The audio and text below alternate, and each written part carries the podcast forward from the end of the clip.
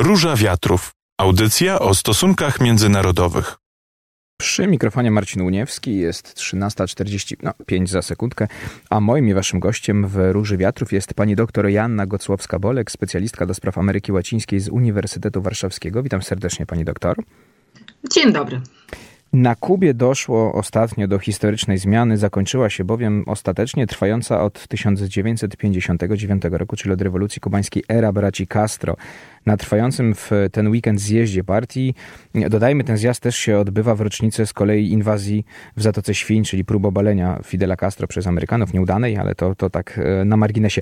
No i na tym zjeździe jej sekretarz e, generalny, czyli Raul Castro, brat Fidela Castro, zapowiedział, że oddaje władzę następnemu pokoleniu. Na czele partii stanął dotychczasowy prezydent Kuby Miguel Diaz Kanel. I teraz, pani doktor, powiedzmy kilka słów o tym polityku. Polityku, który teraz dzierży pełnię władzy, bo jest i prezydentem, i, i stoi na czele mm, partii. No, polityk młodego pokolenia, mówię to w, du w dużym cudzysłowie, bo ma 61 lat, ale, ale w rewolucji nie uczestniczył, tak jak mm, otoczenie braci Castro to najbliższe.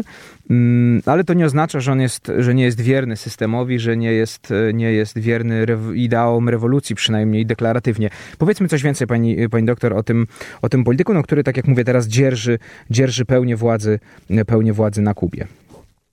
No, w porównaniu z dotychczasowymi e, przywódcami, czyli z braciami Castro, e, to Miguel Díaz-Canel to jest youngster, prawda? 30 lat młodszy od Raula Castro. Człowiek stosunkowo nowoczesny, używa Twittera, y, używa tabletu, y, na którym y, odczytuje wystąpienia w, w momencie, gdy ma przedstawić jakąś nową koncepcję, więc obeznany z mediami społecznościowymi, bardzo często wychodzi do ludzi, wychodzi na ulicę, rozmawia ze zwyczajnymi Kubańczykami. W momencie, gdy został e, prezydentem, chociaż to jest taka funkcja w cudzysłowiu trochę, prawda, na Kubie, no bo ten prezydent dotąd y, y, nie miał realnej władzy. On dopiero teraz przejmuje władzę, gdy stał się sekretarzem generalnym partii, ale, y, ale już, już od 2018 roku jest formalnie prezydentem i on zaczął jeździć po Kubie, on zaczął rozmawiać z ludźmi, interesować się takimi codziennymi problemami, ale również bardzo chętnie rozmawiać z mediami, o ile Raul Castro unikał raczej takich sytuacji, on bardzo rzadko przemawiał, yy, raczej tego przemówienia były krótkie, zupełnie inne niż, niż te, które pamiętamy jeszcze. Oj, brat y, potrafił yy, które wiele godzin, Fidel Castro, takie godzinne przemówienia, yy, prawda, z, z ogromną charyzmą wygłaszał. Raul Castro przyzwyczaił nas do tego, że występował rzadko, te wystąpienia były bardzo konkretne, yy, krótkie, takie raczej informacyjne. To był człowiek, Raul Castro to był człowiek oddany wojsku, oddany armii, który w zasadzie całe swoje życie e, te po rewolucji poświęcił no, opiece nad armią kubańską, zresztą no, jedną z, z chyba z najbardziej znanych na świecie i też świetnie wyszkoloną, przygotowaną, więc miał co robić. Natomiast Miguel y, y, Díaz-Canel, ten nowy prezydent i teraz nowy przywódca, również partyjny, to jest człowiek zupełnie innego pokolenia. Wydaje się, że, że, że, że on uwielbia po prostu y, istnieć w mediach.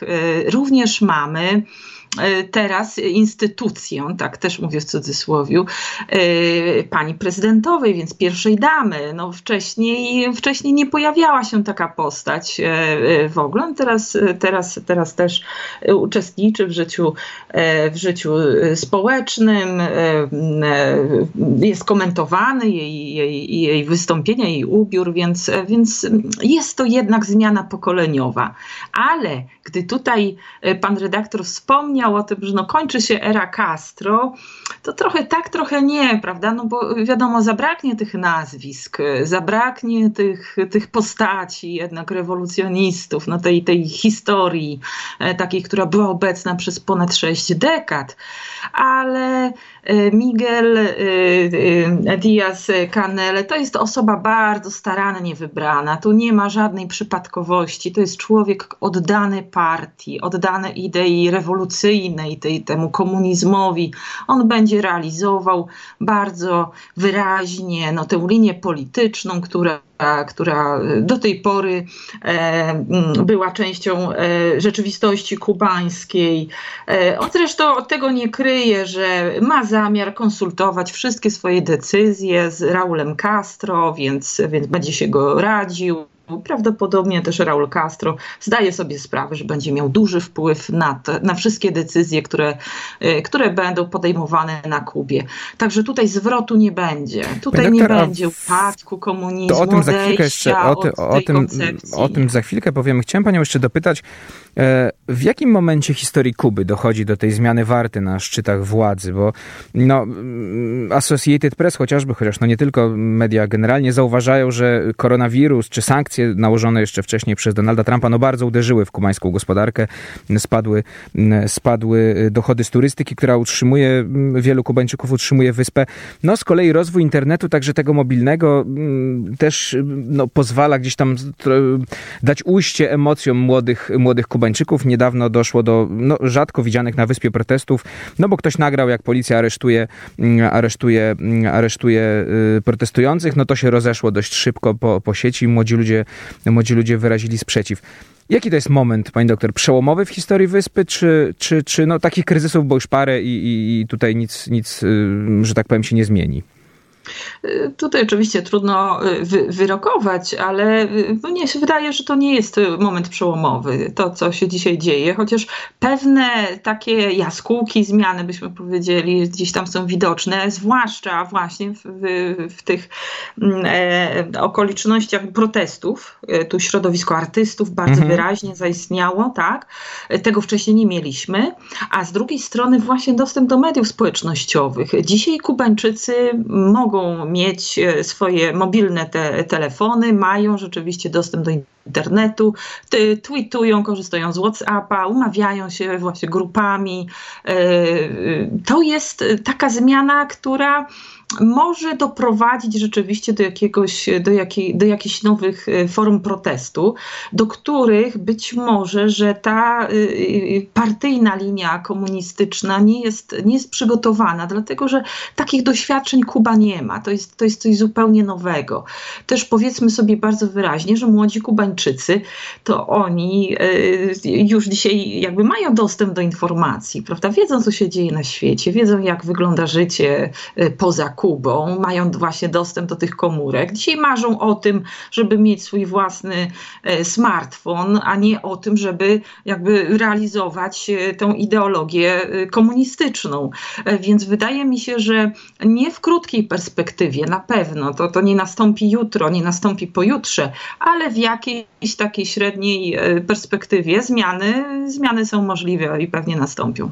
Teraz pytanie, pani doktor, moje do pani jest takie, czy wraz z odejściem Raula Castro i tymi nastrojami, o których powiedzieliśmy, a szczególnie tym rozwojem internetu, co, co też wpływa oczywiście na, na, na szczególnie młodych e, Kubańczyków, na jakieś ich aspiracje, na, na też ich y, poglądy na to, co się dzieje na, na wyspie, to czy spodziewa się pani, że nastąpi jakaś niewielka, bo oczywiście no, nie nastąpi zmiana ustroju, nagle nie upadnie reżim, reżim na Kubie, ale czy może nastąpić jakaś niewielka, chociaż liberalizacja? Dodam tylko, że podczas pożegnalnej przymowy Raul Castro powiedział, tutaj cytuję, dopóki żyję, będę gotowy z nogami w strzemionach do obrony ojczyzny, rewolucji i socjalizmu. Tak trochę jakby pogroził palcem, żeby nikt nie myślał o jakichkolwiek zmianach tutaj, od, o odstępstwo od linii.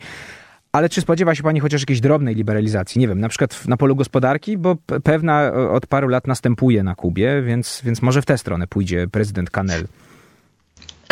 Na Kubie mamy, mamy kryzys gospodarczy obecnie, głęboki kryzys gospodarczy. No z jednej strony spowodowany y, w ogóle sytuacją taką, która, która się pogłębia po upadku powiedzmy najpierw Związku Radzieckiego, potem Wenezueli, która e, też utrzymywała przecież gospodarkę kubańską przez wiele lat, y, wysyłając, e, wysyłając ropę naftową, e, którą potem Kuba no, sama zużywała, ale też odsprzedawała dalej zyskiem. Natomiast no, dzisiaj takiego partnera gospodarczego już zabrakło i Kuba pogrąża się w gospodarczym marazmie. Dochód narodowy z powodu pandemii spadł około 12%. To jest, to jest naprawdę poważny problem. I w związku z tym dyktatura musi znaleźć jakiś sposób na to, żeby, żeby, żeby tę gospodarkę no, jakoś rozruszać. Tutaj jednym z pomysłów, który już jest realizowany, to mm, ja myślę, że to będzie postępowało, może, może nawet bardziej wyraźnie. To jest rzeczywiście rozszerzenie y, działalności sektora prywatnego. Jeszcze, jeszcze nie tak dawno nie było, nie było można e, prywatnie e, prowadzić działalności. No dzisiaj mamy około 700 tysięcy 700 tysięcy Kubańczyków, którzy prowadzą swoją własną jakąś mikro działalność, mikroprzedsiębiorstwa.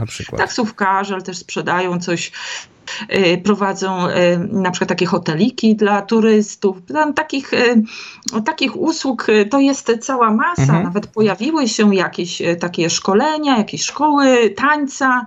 Myślę, że to będzie się rozwijać.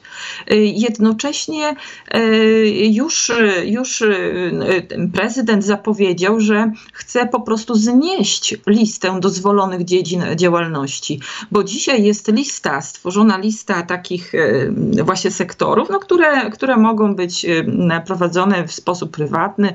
Y, obecnie uznaje się, że no z wyjątkiem oczywiście takiej działalności, która ma jakiś tam związek z, z bezpieczeństwem narodowym, z, z, z wojskiem i tak dalej, no to wszystko z edukacją, służbą zdrowia, bo to są no, takie, taka podstawa prawda, gospodarcza, która musi być w rękach y, społeczeństwa socjalistycznego, no to poza tym ta działalność może być prowadzona z powodzeniem w sposób w sposób prywatny i tak zapewne będzie. Więc ta liberalizacja gospodarcza będzie postępować, chociaż do momentu, e, kiedy, kiedy będzie zniesione e, embargo, kiedyś może nastąpi, to wydaje mi się, że tutaj jakiejś wyraźnej poprawy sytuacji gospodarczej no, trudno oczekiwać. No, no, no ten kryzys trwa. Panie doktor, ustaliliśmy już to, że teraz nie nastąpi nagle upadek reżimu komunistycznego na Kubie, czy reżimu braci Castro, mm, e, bo, bo ten reżim wciąż jest silny, ale pytanie do pani moje jest takie, oczywiście nie proszę panią o podanie jakiegoś przedziału czasowego, ale e, jak długo Y, jeszcze no, y, można tak trwać bez zmian, bo a propos reform, tak, no mówi pani, że to będą, jeśli już to nieduże reformy, reformy gospodarcze. No bo wydaje się, że ta frustracja Kubańczyków rośnie, szczególnie młodych Kubańczyków, dla których hasło socjalizm albo śmierć na przykład, czy idee, ideały rewolucyjne, no umówmy się, są już są już dość odległą y, pieśnią przeszłości. No, zmiana też nastąpiła pokoleniowa, ale ta zmiana pokoleniowa taka dość symboliczna, bo z 80-90 latków na 60-70 latków, czyli z pradziadków na dziadków, można powiedzieć, z perspektywy młodych, młodych Kubańczyków. Mm, a mundury zamieniono na garnitury, chociaż dalej to ta sama, to ta sama, to ta sama partia, ci sami ludzie. Chodzi mi o to, panie doktor, czy, czy no, czy nie nastąpi w końcu przesilenie, tak, że będzie musiał, czy, czy, czy prezydent Kanel, czy jego następca na przykład, no w końcu zrobić zrobić coś więcej niż tylko, tylko, mm, nie wiem, dopuścić więcej prywatnych biznesów? W najbliższych e, miesiącach, latach e, myślę, że to nie nastąpi. Tutaj nie ma jeszcze jakby tej e, tej masy krytycznej. Opozycja jest bardzo stłamszona. Tam, tam są naprawdę bardzo silne restrykcje i represje stosowane, więc to nie jest, e, nie jest kwestia naprawdę najbliższych miesięcy. Wydaje mi się raczej, że dopóki no, będziemy mieć e, u władzy obecnego prezydenta i obecnego przewodniczącego partii, to takie zmiany będą postępowały powoli w sferze gospodarczej, będzie dozwolonych no, jakichś tam trochę takich właśnie właśnie działalności więcej, natomiast żadnych radykalnych kroków bym tutaj nie widziała.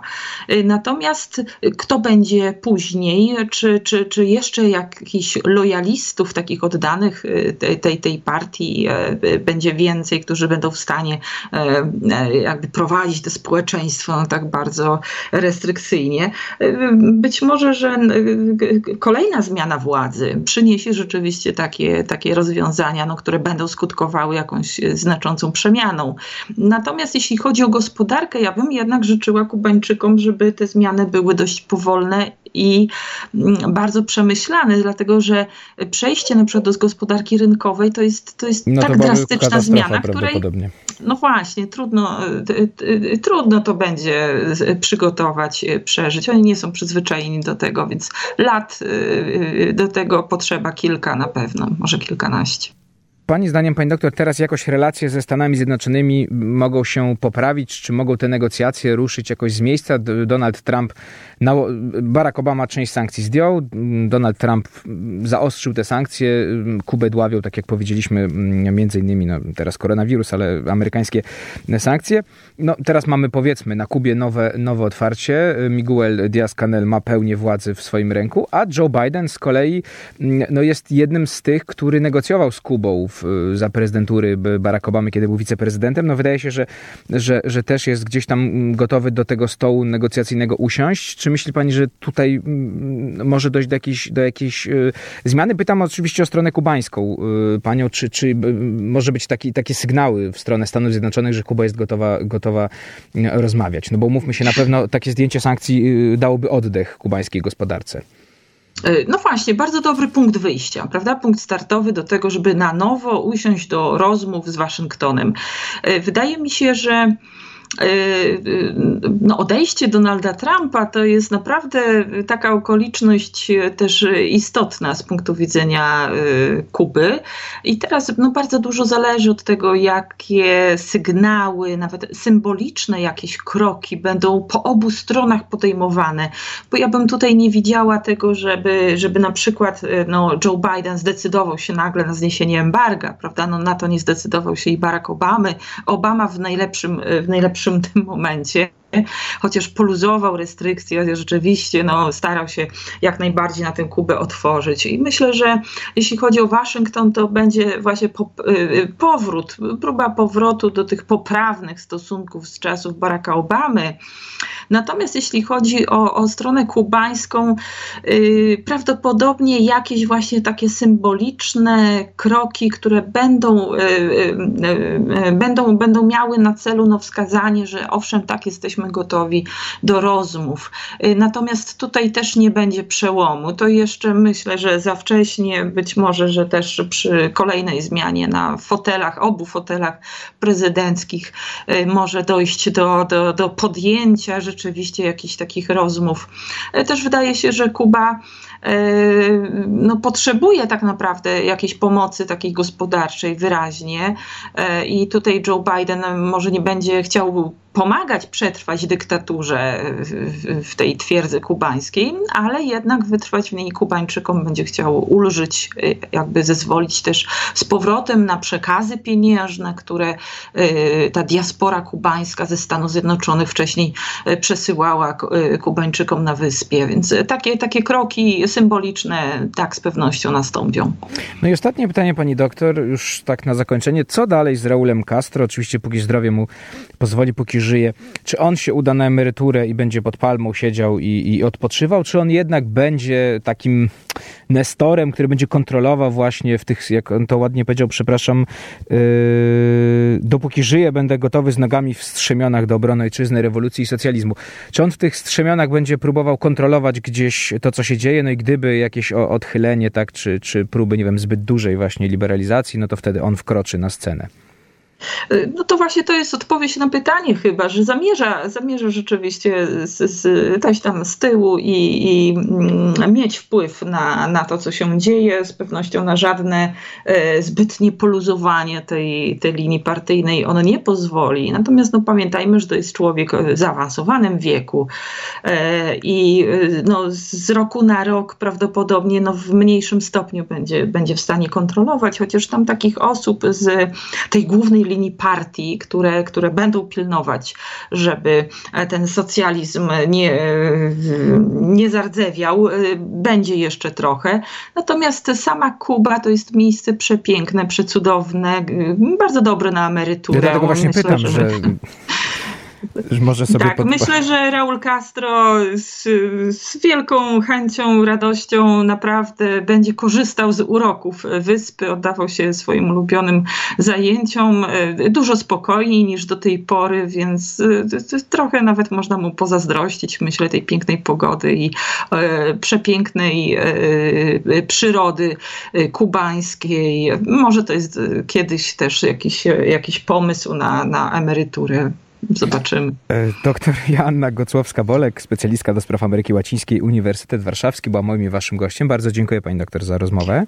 Dziękuję. To była Róża Wiatrów, ja się nazywam Marcin Uniewski, a my się słyszymy oczywiście w środę za tydzień. Róża Wiatrów. Audycja o stosunkach międzynarodowych.